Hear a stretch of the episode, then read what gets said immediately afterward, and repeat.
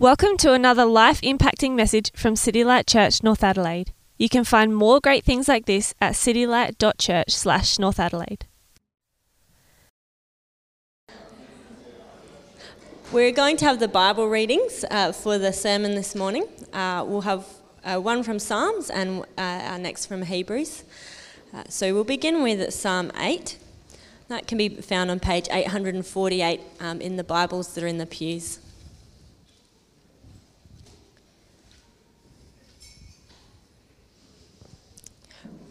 For the director of music, according to Gittith, a psalm of David. Lord, our Lord, how majestic is your name in all the earth. You have set your glory in the heavens. Through the praise of children and infants, you have established a stronghold against your enemies, to silence the foe and the avenger. When I consider your heavens, the work of your fingers, the moon and the stars which you have set in place. What is mankind that you are mindful of them, human beings that you care for them? You have made them a little lower than the angels and crowned them with glory and honour. You made them rulers over the works of your hands. You put everything under their feet, all flocks and herds, all the animals of the wild, the birds in the sea, and the fish in the sea. All that swim the paths of the seas. Lord, our Lord, how majestic is your name in all the earth. And now we go to Hebrews, starting in chapter 2, from verse 5 to chapter 3, verse 1. And what has just preceded this, which Jaco preached on last week, was that Jesus is supreme, particularly over the angels, and therefore the writer of Hebrews is warning us to hold firm to the teaching of Jesus' salvation. It is not to angels that he has subjected the world to come, about which we are speaking, but there is a place where someone has testified, "What is mankind that you are mindful of them? A son of man that you care for him? You made them a little lower than the angels. You crown them with glory and honour and put everything under their feet." In putting everything under them, God left nothing that is not subject to them. Yet at present we do not see everything subject to them. But we do see Jesus, who was made lower than the angels for a little while, now crowned with glory and honour because he suffered death, so that by the grace of God he might taste death for everyone. In bringing many sons and daughters to glory, it was fitting that God, for whom and through whom everything exists, should make the pioneer of their salvation perfect through what he suffered. Both the one who makes people holy and those who are made holy are of the same family. So Jesus is not ashamed to call them brothers and sisters. He says, "I will declare your name to my brothers and sisters. In the assembly I will sing your praises." And again, "I will put my trust in him." And again he says, "Here am I and the children God has given me." Since the children have flesh and blood, he too shared in their humanity, so that by his death, he might break the power of him who holds the power of death, that is, the devil, and free those who all their lives were held in slavery by their fear of death. For surely it is not angels he helps, but Abraham's descendants. For this reason he had to be made like them, fully human in every way, in order that he might become a merciful and faithful high priest in service to God, and that he might make atonement for the sins of the people. Because he himself suffered when he was tempted, he is able to help those who are being tempted.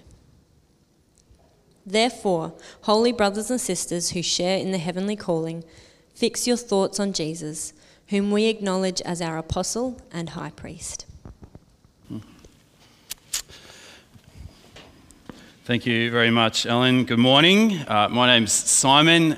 People call me Jaco. I serve as one of the elders here at City Light Church, North Adelaide. It's good to see you this morning, and let me add my welcome to that of Ellen and to Jesse and especially a warm welcome to the mums in the room. Just so that it's made clear, we've got a gift for every woman who's come here today, which you'll get as you head out today. So if you don't get one, just come and see me. We'll make sure you get one. But somehow we've got a little gift to just thank you and recognise your contribution to our lives this morning. As before I pray and we get into it, we've got a bunch of books up the back on the table, which are all free, and we want you to take them and enjoy them. And if you read them and find them helpful, to pass them on to other people, bring them back even, and other people can use them as well. But there's a bunch of the books up there. We're in the book of Hebrews, a real clarion call for us to keep trusting Jesus and keep trusting him come what may. So there's a bunch of books that'll help you do that. But one in particular is this book, Hanging in There, by John Dixon. He's an Australian Christian man, author, evangelist, historian. This was first published in 1991 and has been sort of republished and rebranded and things like that. But it's essentially the same. It's written probably for younger persons. That probably means I'm out of that category. But it's not just for younger persons as well. It's written sort of to that sort of type of person, that age group. But there's great benefit in here for those of us who maybe are new to the Christian faith. What does it look like to live for Jesus? It's also a great book for those who are maybe just in need of some encouragement, a spurring on to keep following Christ in the midst of heaps of challenges that it is to be a Christian. So can I just encourage you? There's that book up there, amongst others. Please check them out. Enjoy them. I hope they're of benefit to you. Let's pray. And I hope you do have Hebrews chapter 2 open before you. That would be a good thing to do. Hebrews chapter 3, verse 1. Therefore, holy brothers and sisters who share in the heavenly calling, fix your thoughts on Jesus. Loving Father, this morning we pray that you would speak to us through your word in the power of the Spirit, so that we would be strengthened, encouraged and spurred on, that we would fix our eyes and our thoughts on the Lord Jesus, and that we might live together for his glory. And we pray in Jesus' name. Amen. Do you remember or know who this person is on the screen coming up? Hey, there she is. Who knows who that is? I can't hear. Theresa May. Yeah, thanks, Creed. That's Theresa May. Theresa May served as the Prime Minister of Britain from 2016 to 2019. As Prime Minister of the UK, of Britain, it was a really hard gig. Really, really hard for her. At one stage, she was trying to push through, I guess, a particular deal related with Brexit, that particularly big and complicated issue. She was trying to push through some policy, and yet as she pushed through this particular Brexit deal, she had zero confidence. So she stood up in the House of Commons to present some thoughts on this big deal, and she had zero support. No one stood with her. She cut a very isolated figure. She then travelled to Brussels in Belgium to again present a policy to the European Union. And again, she had zero support. And again, she cut a very isolated figure. And in the midst of all this, across all forms of the media at the time, people were calling for her resignation. Even neutral observers were saying, why does she keep going? Why doesn't she just give up? And at the time, I'm sure she asked the question herself, why don't I just give up? We don't know for sure, actually, if Theresa May asked that question of herself, why shouldn't I just give up? But certainly the Christians to whom this letter, this sermon was preached, the Hebrews, back in the first century, they were asking that same question. Why don't we just give up? Here are some Christians from a Jewish background, at least we think, who'd begun really well as they'd followed the long-promised Messiah, the Lord Jesus Christ, the eternal Son of God. But now they're wavering, and we can understand why, because the cost of following Jesus in this moment was huge. Here they are, raised in Judaism, and then they start worshipping someone who literally just a few years ago had walked and lived on earth as a man, and had then died on earth as a man. And now they worship him as God. Immediately, this is more than a social issue, moving away from family and friends who you've been with for years in the synagogue and maybe down at the temple. Now you've moved away from family, you've moved away from this massive religion, and now you're going to a little poxy church gathering down a side street called Archer Street. Probably not, but you know, little poxy church, handful of people. But they'd persevered, right? They'd kept going. But what began as social and religious pressure also involved political pressure. It seems clear that there's some kind of state-wide, state-invoked persecution going on. Some of their friends had been thrown into prison. Others had lost lots of property. And now as they head to that little church down the side street, it must have been really tempting to just walk on by and say, nah, let's go to Pippo for Eggs Benedict instead. It would have been much easier, yeah? You know, we might read Hebrews, right? You might hear that and think, that sounds a little bit alien to me. I'm very few of us here, I'm sure, are from a Jewish background. We're not thinking of going back to the temple or heading back to the synagogue. But it does get very close to home when we recognise that the Christian life is still hard. There is social stigma out there for standing for Jesus. Sometimes family pressures, and in other parts of the world, political pressure. And maybe you're here this morning, and you're just thinking, why don't I just give up? Well, let me tell you, this part of the Bible is here to provide us, wherever we're at, with refreshing, energising, reassuring and theologically nourishing comfort and encouragement. It's really strong stuff. It's meaty stuff. I don't know if you felt that as Ellen read out Hebrews chapter 2. It is rich and meaty and strong. And so I've this morning come up helpfully with 5 long sentences to try and capture what is going on. And here is the first of the 5. And it's, by the way, it's the shortest, so hang in there. Hopefully you've got chapter 2 open in front of you from verse 5. Here's the first one. In verses 5 to 8, the pastor says this, "Don't panic. The Son is in control." After the really strong words of chapter 2, verses 1 to 4, warning us, as Ellen alluded to take the message of Jesus Christ, the eternal Son of God, really seriously, we pick up the argument again that sort of stopped at the end of chapter 1. There's more to say, it seems, about the supremacy and the beauty and the majesty of the Son.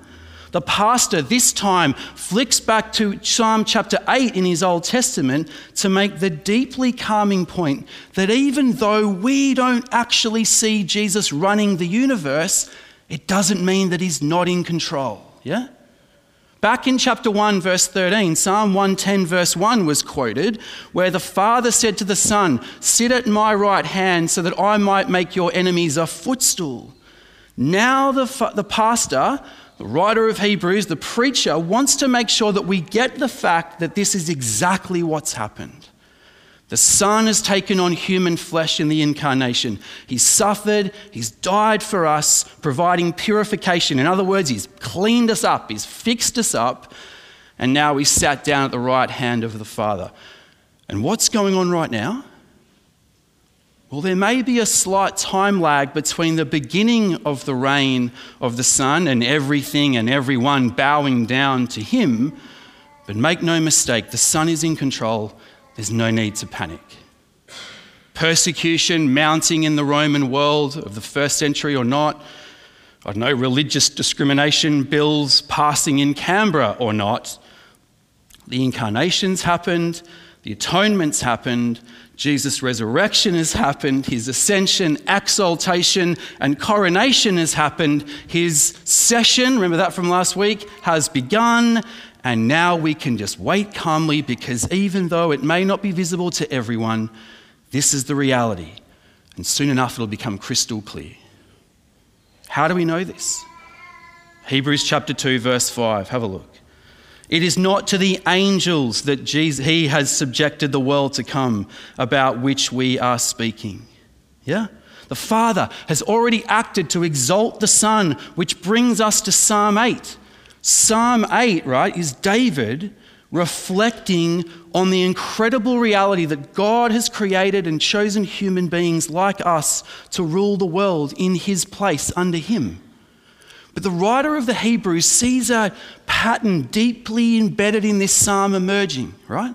The pattern is this: the pattern of embracing and experiencing creaturely weakness, then tasting glory, and then finally enjoying ultimate victory. See that pattern? Experiencing and enduring creaturely weakness, then tasting glory, and then experiencing ultimate victory. Now, by the way, the fact that the writer to the Hebrews, or this preacher, goes, "Somebody somewhere wrote this," isn't actually him bluffing to cover up the fact that he can't remember which psalm it is where he's remembering. I was devastated to find that out this week, because in conversations with people, I'm going, "Oh, you know, the Bible says somewhere, you know," and I'm going, "Because the writer to the Hebrews said it's okay." Well, it's not. No, I'm just saying it's okay, but he's not doing that. It's actually a fairly common first century literary device to put the focus squarely not on David, the human author of the text, but on the divine author of this. Because under God, David here probably speaks a better word than he even knows. As he writes of God's dealings with us humans in a way that anticipates the work of the second Adam, the pastor spots this. He sees that what is true of humanity in general is ultimately and dramatically true in the life and person of the Son. How does the Father express his love for the Son? By sending him to become a little lower than the angels in the incarnation, by exalting him to the right hand, crowning him with glory and honour, and at some point in the future, subjecting all things under his feet. The pastor's point is actually quite profound. What's the point? God has ordered creation around this pattern. And you could actually say all of creation has been set up to facilitate the mission of Christ the Son. The plan is now 2/3 way through, by the way. So don't panic. Don't panic. The Son is in control. Look at the end of verse 8, Hebrews chapter 2. In putting everything under them, God left nothing that is not subject to them. Yet at present, we do not see everything subject to them. But that is the reality. There is no need to fret. There is no need to panic. It's not like the Father is scurrying around, frantically trying to deal with some rogue elements who continue to rebel against Jesus. It's certainly not that the outcome is in any doubt. The Father has already spoken. It will happen. So don't panic. The Son is in control. And you know what, brothers and sisters? I suspect over the next months and years, it's going to be increasingly important for us to take hold of this reality. Because it may not and may increasingly feel like God is not in control, as perhaps we as followers of Jesus get pushed even further to the margins. And the dissonance between what Christians hold to be true becomes ever increasingly different to what the majority of the world holds to be true and real and right. There'll be difficult days to come, but don't panic, for the Son is in control. That's the pastor's first instruction. The second, here it comes, take heart. Jesus became human and he tasted suffering and death for us. Now, we may not see heaven and earth bowing before Jesus just yet, but we have seen and continue to feast our eyes on something astonishing through the gospel. The writer says, Hebrews chapter 2, verse 9, we may not see the world being sucked up underneath the feet of Jesus right now, but verse 9, we do see Jesus. who was made a little lower than the angels for a little while, now crowned with glory and honor because he suffered death, so that by the grace of God he might taste death for everyone. For Puritan John Owen, born and wrote a long time ago, this is the sum of the gospel and the doctrine of it.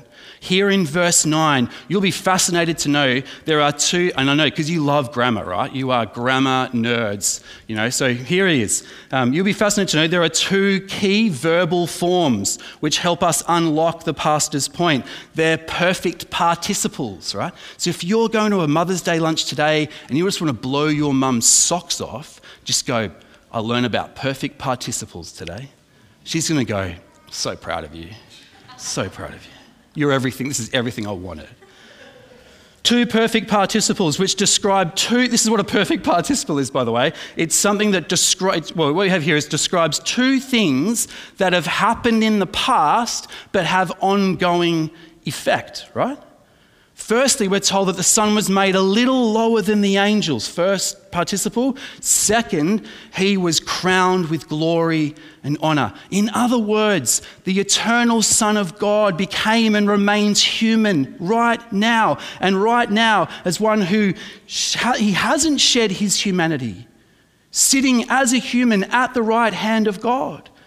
And just in case we're missing the point, the pastor adds, I'm talking about Jesus. Jesus is in human form, sitting at the right hand of God. He's the eternal Son, running the universe. We can take heart because the one who has been exalted got there by becoming one of us and suffering for us. Do you really think he's going to abandon us now? It's a word to the Hebrews back in the first century who were wondering about, shall I just give it up, throw it in? Wondering, a word for us today, an encouragement. Do you think he's going to abandon us now? The language here, as always, is very carefully chosen by the pastor. Jesus went through suffering of death so that by grace of God, he might taste death for everyone. Pastor Rudd has a knack of bringing out emphases that sometimes we overlook, and there's no exception here.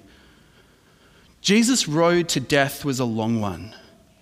The Gospels make it really clear that Jesus knew what was coming for him a long way out, and he still went through it for us. Gareth Cockrell expresses this point for us. The Son's sufficient sacrifice wasn't a sanitary death, but a perfect continual obedience in the face of severe opposition and suffering that culminated in his death. And when he tasted death, the point isn't that he had a sip and spat it out.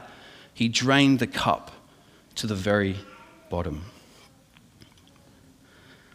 I don't know, and for that matter, I don't really want to know if you've ever had a colonoscopy. You probably would say, it's Mother's Day, Jaco, don't talk about these things. I don't want to know. If you haven't had a colonoscopy, I can assure you, trust me, it's not one of the things you want to put on your bucket list. I was asleep for the actual procedure, but let me tell you, when I had a colonoscopy several years ago, the 48 hours beforehand were not a barrel of laughs. Fasting for 48 hours. Apart from having to drink gallons of this vile, white, globby solution that completely empties your system.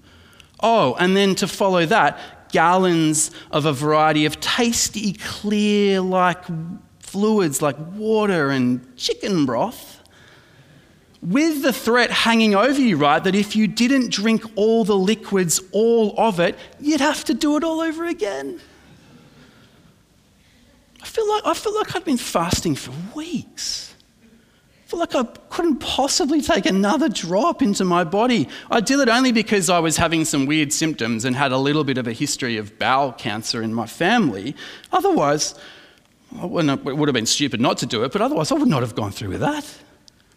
But the eternal Son of God became human, faces opposition and pain, and endures innocent suffering and the weight of sin and the wrath of his Father, and he does it for all of us. He downs the cup and he drains it to the absolute dregs, to the very bottom every single drop. And after doing all that, he is now sitting at the right hand of God as the one who is both God and human. The pastor says, brothers and sisters, take heart. He did this for us.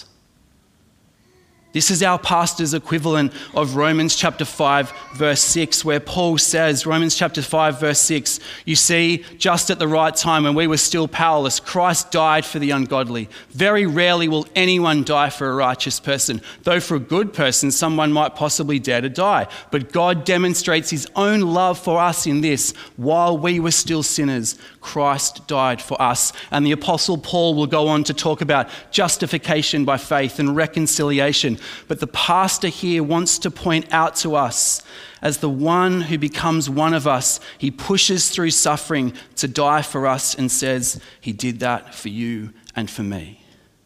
Take heart. Take heart.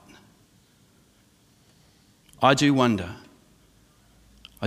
how many of our issues, how many of our anxieties and our insecurities would just kind of melt away if we simply spent a little bit more time gazing on the Son of God, namely Jesus, who became one of us and went through suffering of death for us. Why should I gain from his reward? I cannot give an answer. But this I know with all my heart, his wounds have paid my ransom. Brings us to the third statement. This is in verses 10 to 13. God set it all up like this because of what he is like and what we needed.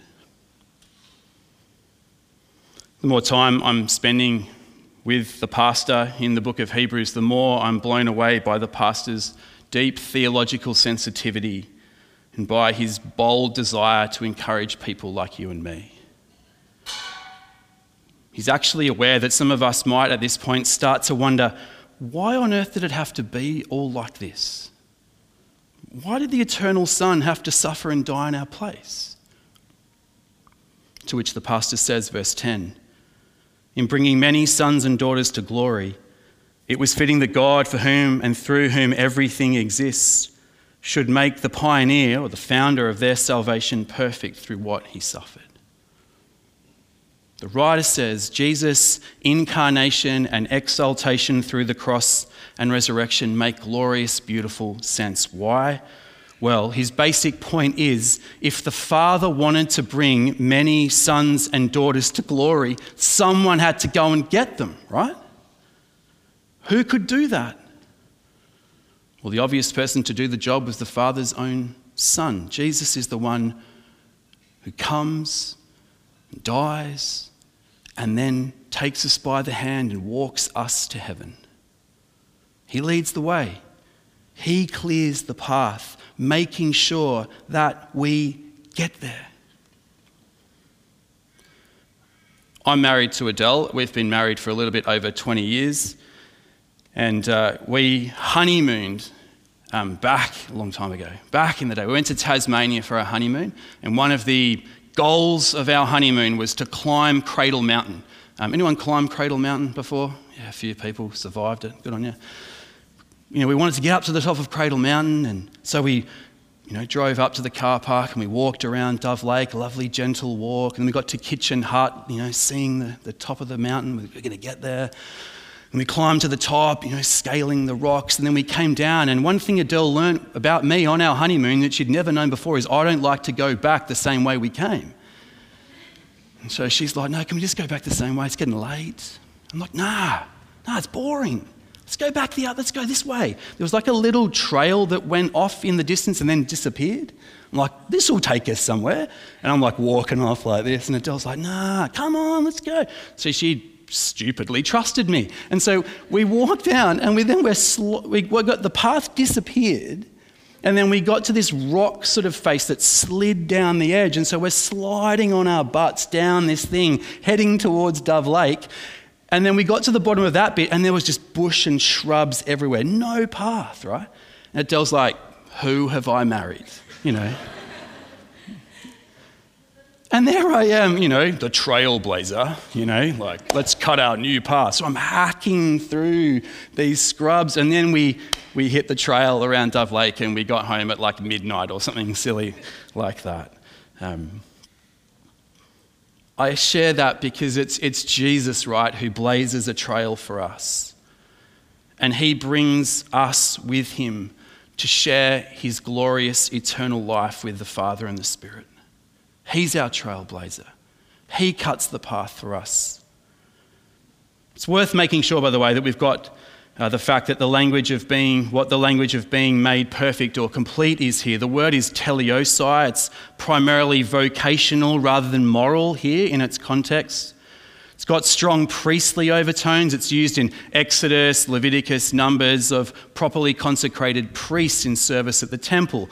The point is that here it makes sense for the Son to be made incarnate, to suffer and die in our place, because that equips him perfectly to do the job, the high priestly job to which we'll return in a minute. To bring, but here's the job. His job is to bring people like us home to God.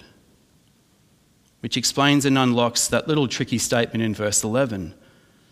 Both the one who makes people holy and those who are made holy are of the same family. It's a tricky little phrase, but I think the point is really kind of straightforward. The Father is the Father of Jesus, the Son, obviously.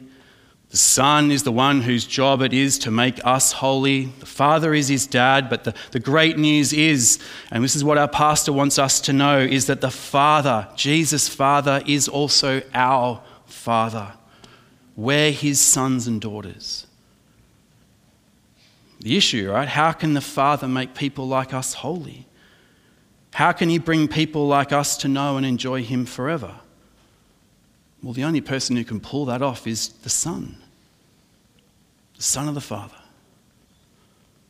So the Son goes through vocational training, which is suffering, in order to set him up to do that trailblazing role, going through death himself and bringing us with him to enjoy life with him and the Father and the Spirit forever. It's appropriate that God does that because he is loving and holy. It's appropriate because we need to be made loving and holy because we are foible-filled, flawed, sinful and needy people. And God pulls it off by sending his Son to take on human flesh, become our great high priest and walk us through. So the pastor wants to reassure us, encourage us, weary Christians, limping, plodding sons and daughters, that we'll make it through to the end. And we can be sure of that because Jesus, the properly qualified high priest, and because God has always been in the business of creating a people for himself, building a family. Jesus gets this, and that's why Psalm 22 is quoted from the second half of verse 11. So Jesus, verse 11, is not ashamed to call them brothers and sisters. He says, I will declare your name to my brothers and sisters. In the assembly, I will sing your praises. Jesus became one of us because he had to in order to be our pioneer, our trailblazer, leading us back to God. We're his brothers and sisters, and guess what? He's coming for us. And in doing that, Jesus had to trust his God and Father totally, and he did. And that's why in the night before he died in the garden, before he died his bloody death for our sins, he said, not my will, but your will. And I think that's in the pastor's mind when he quotes 2 Samuel 22 and Isaiah chapter 8 in verse 13. And again, verse 13, I will put my trust in him. Jesus will do whatever it takes to make sure that we, his brothers and sisters, make it home to God. And at that point, Isaiah pops up again. Isaiah 8, and again he says, here I am, and the children God has given me. Those words, here I am, and the children God has given me, they were words that were first spoken by the prophet Isaiah himself about his own kids. His kids have basically unpronounceable names, so I'm not even going to try to pronounce their names. But his words are a statement that they won't fear. They'll wait for God to deliver them as a family, and they're going to cling to his promise. And what Isaiah says on behalf of his own children, Jesus takes upon himself for all those who are children of the Father.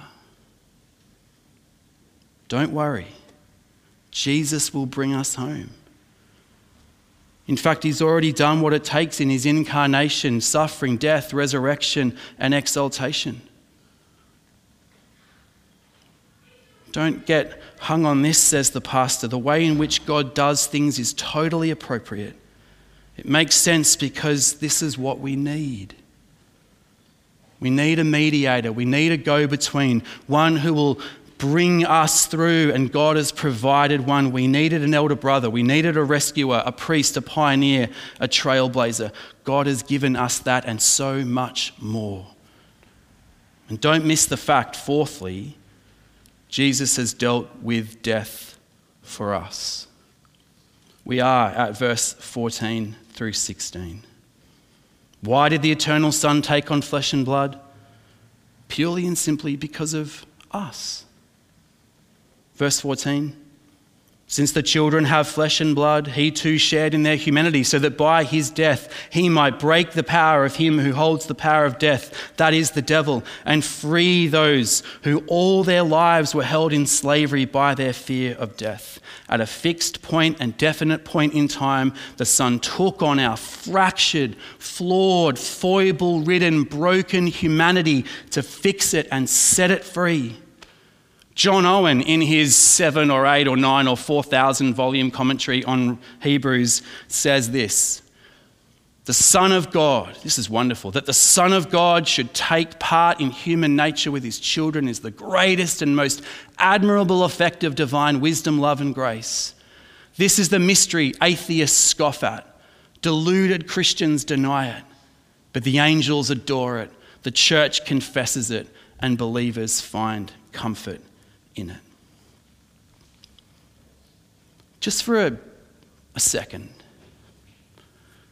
imagine what the reality was for the eternal Son of God to become human like us. Imagine experiencing limitation for the first time, falling asleep,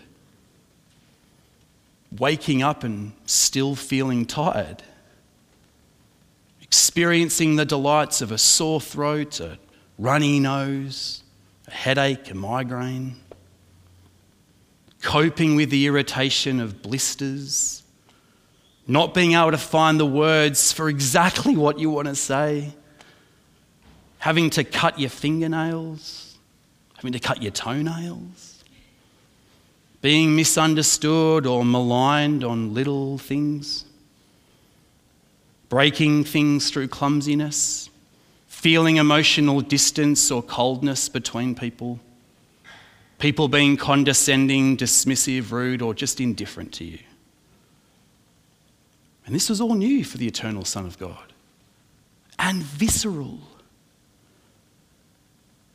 But Jesus took on flesh that he might see this, taste this, feel it, close up. And he did it for us. He did it actually for a very specific pair of reasons. First, that by his death he might break the power of him who holds the power of death, that is the devil. And secondly, verse 15, free or deliver those who for all their lives were held in slavery by their fear of death.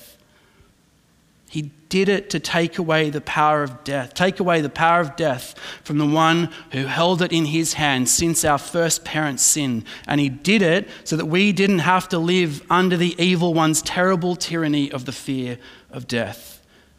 The idea of Jesus as our great liberator, the one who's defeated the devil and set us free, isn't really in theological vogue right now, but it's right here in the text, staring at us in the face.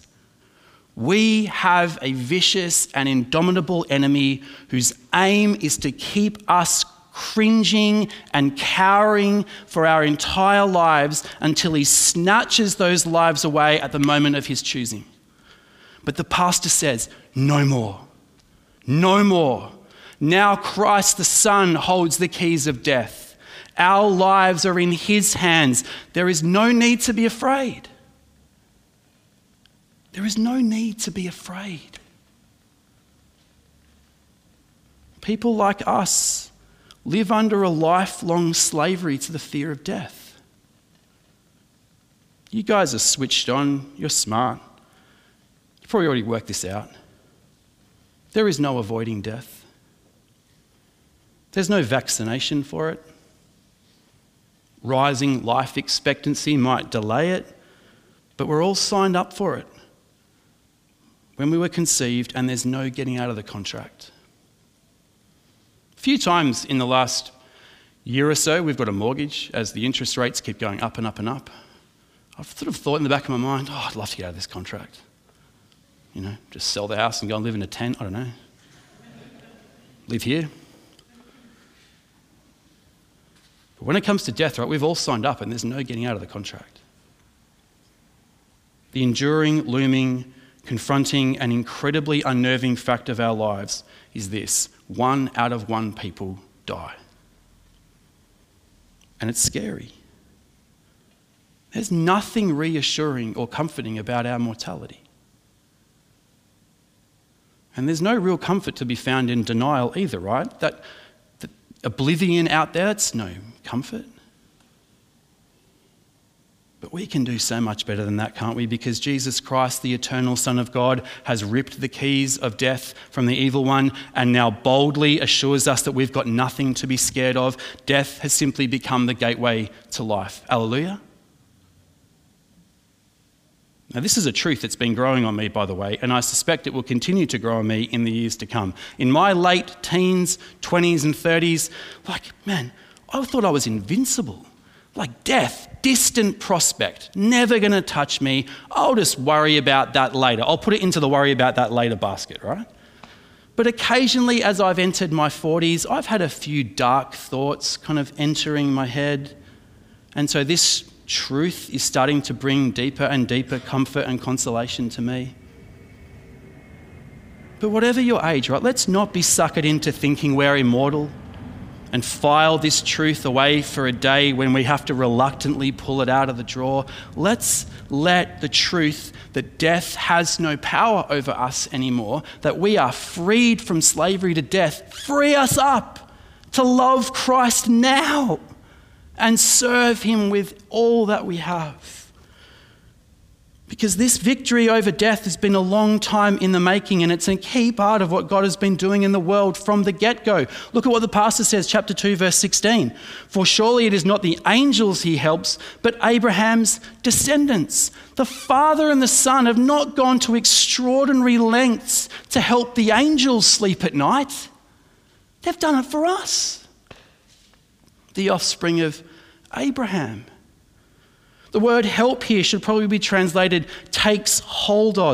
As we've seen, the help we're offered is the pioneer, the trailblazer, taking us by the hand, leading us into a solid and certain future with the living God.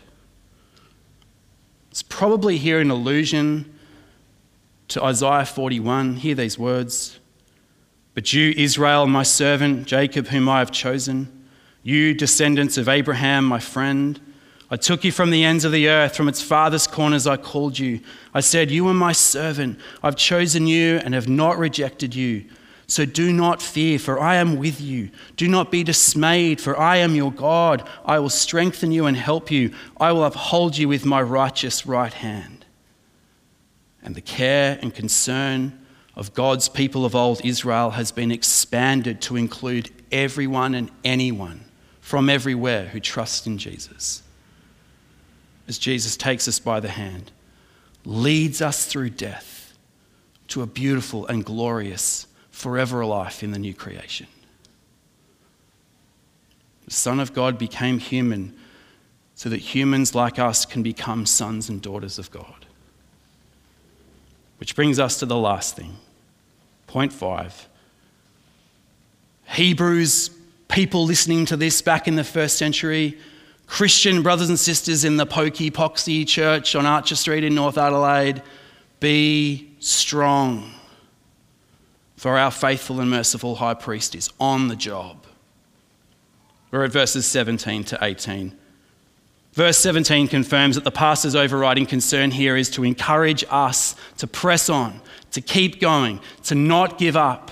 all that Jesus has done was for our sake. So verse 17, for this reason, he had to be made like them, fully human in every way, in order that he might become a merciful and faithful high priest in the service of God, and that he might make atonement or propitiation for the sins of the people. There is a lot packed into this particular verse. Much of it will be sort of unpacked as we keep working our way through the book of Hebrews, this epic sermon.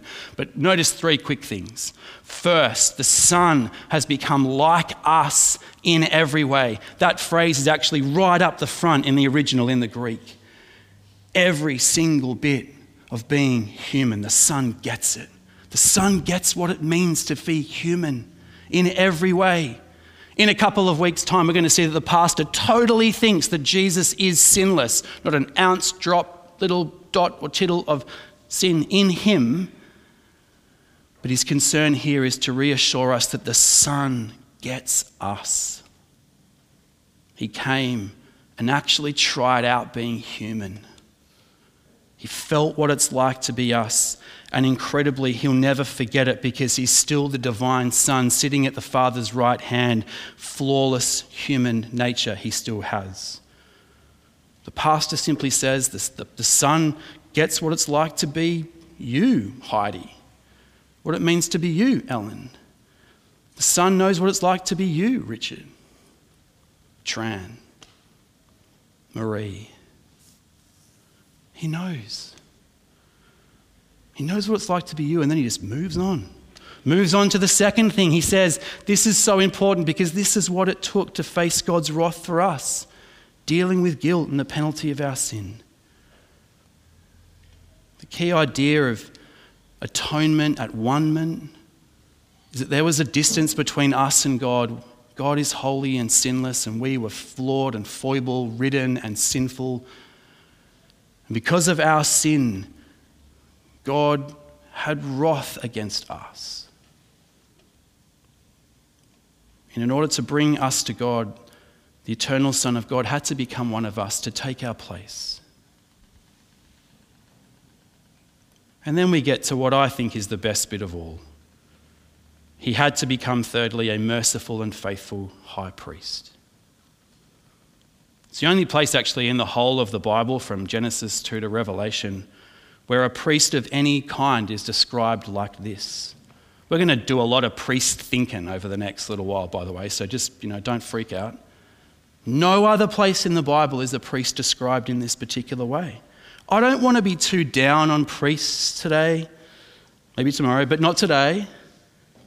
But I just want to say, when it came to priests, their character didn't really matter all that much. Of course, if they started ripping off people in the temple, the tabernacle, people might start going, come on, man. But really, it didn't really matter. At the end of the day, all you wanted out of a priest was someone who could be ritually clean and who knew what they were doing with your dove or your cow or your calf or your whatever you brought, right? No one went to the temple and sort of said, holding your perfect lamb, oh, just really like a merciful priest today. Really like a priest who's godly to do my sacrifice. Never.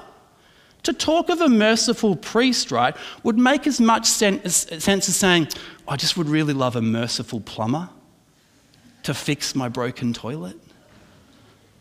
It's good. Obviously, it's good, right, if your plumber is honest. It's good if your plumber obviously is competent. But beyond that, it's kind of irrelevant, yeah? Imagine the plumber kind of knocks on your door. G'day, I'm Jim, your plumber. Oh, are you merciful? I mean, Jim would probably go, what? I just want to see, oh, g'day Jim, glad you're here. Come and fix my toilet. And that's basically how it was with priests, even the high priests. But when the Son becomes one of us, when he is made perfect, fully equipped for his role as high priest, we get all kinds of added value. The high priest is merciful. Jesus is unusually emotionally engaged. For the priest, right, for this priest, it's not just a matter of, kind of waving and pouring and slicing and dicing at the right time. This high priest cares deeply for the poor, weary, struggling, sinful, deeply broken people he's dealing with. He's not just going about a job. He's deeply engaged. And on top of that, he's faithful. Back in the days of Eli and his appalling sons, God had pronounced this: I will raise up for myself a faithful priest who will do what is according to my heart and mind. One day I will raise up a priest who does what is in my heart and according to my mind. And now we've got that priest. A high priest who's got integrity and righteousness and who cares deeply for you. A merciful and faithful high priest. It's hard not to hear echoes of Exodus 34 here, where Yahweh is described like this: the Lord, compassionate and gracious God, slow to anger, abounding in steadfast love and faithfulness, maintaining love to thousands and forgiving wickedness, rebellion and sin, yet he does not leave the guilty unpunished. This may well be the point. The Son is the high priest who is both human and divine, who is like us in every respect and who is like God in every respect, including being merciful and faithful. This is a great and precious statement, brothers and sisters. Jesus is our merciful and faithful high priest. Our merciful and faithful high priest gets it. And he gets you. He's on the job. He's with us, emotionally engaged, able to help, which is why the pastor leaves us with verse 18. Because he himself suffered when he was tempted, he is able to help those who are being tempted. Now, the verb at the end there can just as easily be translated tested as tempted, and I think that's the point. There's no particular suggestion here in the book of Hebrews that these believers are sinning. They're just struggling to keep going. They're under pressure. They're flagging, but they're not rebelling. And at this point, the pastor isn't calling them with a big stick to repent. He's calling them to look to Jesus, their merciful and faithful high priest who really does get it, who's been there, who's done that, and himself kept going, and to see that he really is able and willing to help. I'm almost done. I just want to say as we close, I'm not sure that we put enough emphasis on the real-time help that Jesus offers us. I think in our particular circles, there are times when our focus on the importance of the message about Jesus Christ, the gospel, can actually downplay the presence and actions of Christ in us and for us. We need to keep reminding ourselves and reminding one another, the gospel is what leads us to the person of Jesus, to the one to whom we're united by the Spirit. You see, this truth that we read and teach and believe and are gripped by ultimately brings us to know and delight and lean on a person who is with us, a person who is for us, and a person who is in us and is ready, poised moment to moment to moment to moment to help us when we're struggling, when we're in pain, when we're confused, when we're doubting, when we're depressed, when we're anxious, when we let other people down, when we hurt others, when others hurt us, when we're gutted at our own sinfulness, when we're thinking about just throwing it all in. He's there, poised and ready to help us. So this week, actually this month, no, actually, for the rest of your lives, let's be aware that the eternal Son, made human, Jesus Christ, is with us every step of the way, and that he's actually poised in the power of the Spirit when we come under pressure, whatever that pressure might be. He's poised, he's there, ready and willing to help, and he's holding us by our hand, leading us every step of the way to see God and enjoy him forever. This is an immensely rich passage. Keep going. Keep going. In the words of Hebrews 3:1, holy brothers and sisters, share in the heavenly calling. Fix your thoughts on Jesus. Should we pray together? Let's pray.